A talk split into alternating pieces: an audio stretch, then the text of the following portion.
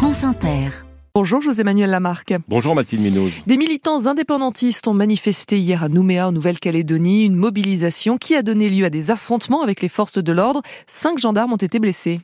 Une manifestation à l'occasion de la visite du ministre de l'Intérieur et des Outre-mer Gérald Darmanin pour protester contre le dégel du corps électoral provincial annoncé par l'État.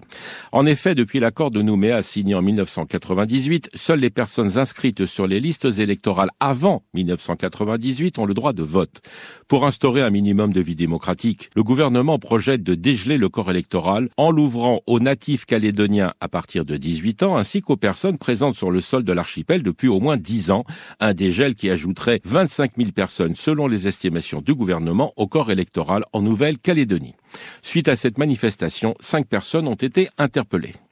À Mayotte maintenant, si l'épidémie de choléra qui sévit en ce moment aux Comores inquiète les Mahorais, la préfecture et l'agence régionale de santé ont présenté mardi dernier un plan d'action, soit un contrôle des passagers venant de Tanzanie, du Kenya ou des Comores, aussi un système de maraude mis en place par l'ARS et les associations dans les quartiers précaires concernant les migrants clandestins, tout en sensibilisant la population entre autres.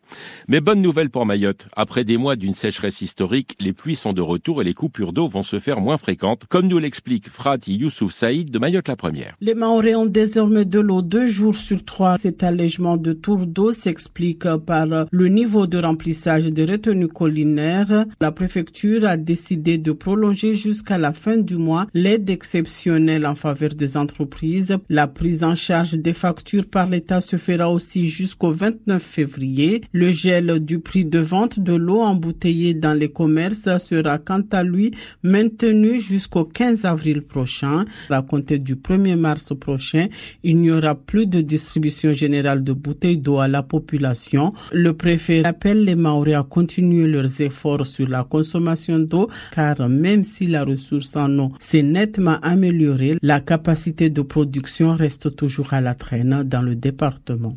À La Réunion, la tempête Eleanor, située à 675 km au nord-est de l'île, pourrait devenir cyclone tropical, mais elle ne devrait pas impacter directement le département. Toutefois, la population s'est d'ores et déjà ruée dans les magasins. Un reportage dans l'ouest de La Réunion de Delphine Gérard de Réunion la Première. Depuis plusieurs jours, dans beaucoup de grandes surfaces de l'île, c'est le même constat. J'ai pas pu acheter d'eau parce qu'il y en a pas. Les rayons sont vides et moi j'ai deux enfants et j'ai besoin d'eau et il y a plus d'eau. En cette autre grande enseigne, le rayon d'eau était encore vide hier. Plusieurs palettes ont été livrées ce matin. En quelques heures, les stocks sont déjà écoulés. Cette famille qui habite dans les Hauts est venue s'approvisionner. On a pris 8 parce qu'on n'a pas fait de réassource depuis le cyclone Bella. On profite qu'il y a un petit peu de stock pour en prendre parce que c'est vrai qu'on est dans les Hauts, nous, donc on manque facilement d'eau. On a régulièrement des coupures d'eau là depuis trois semaines et elle est pas potable quoi. Il y a des comme des petites bulles de gaz dedans, donc euh, on est obligé de passer par les packs d'eau.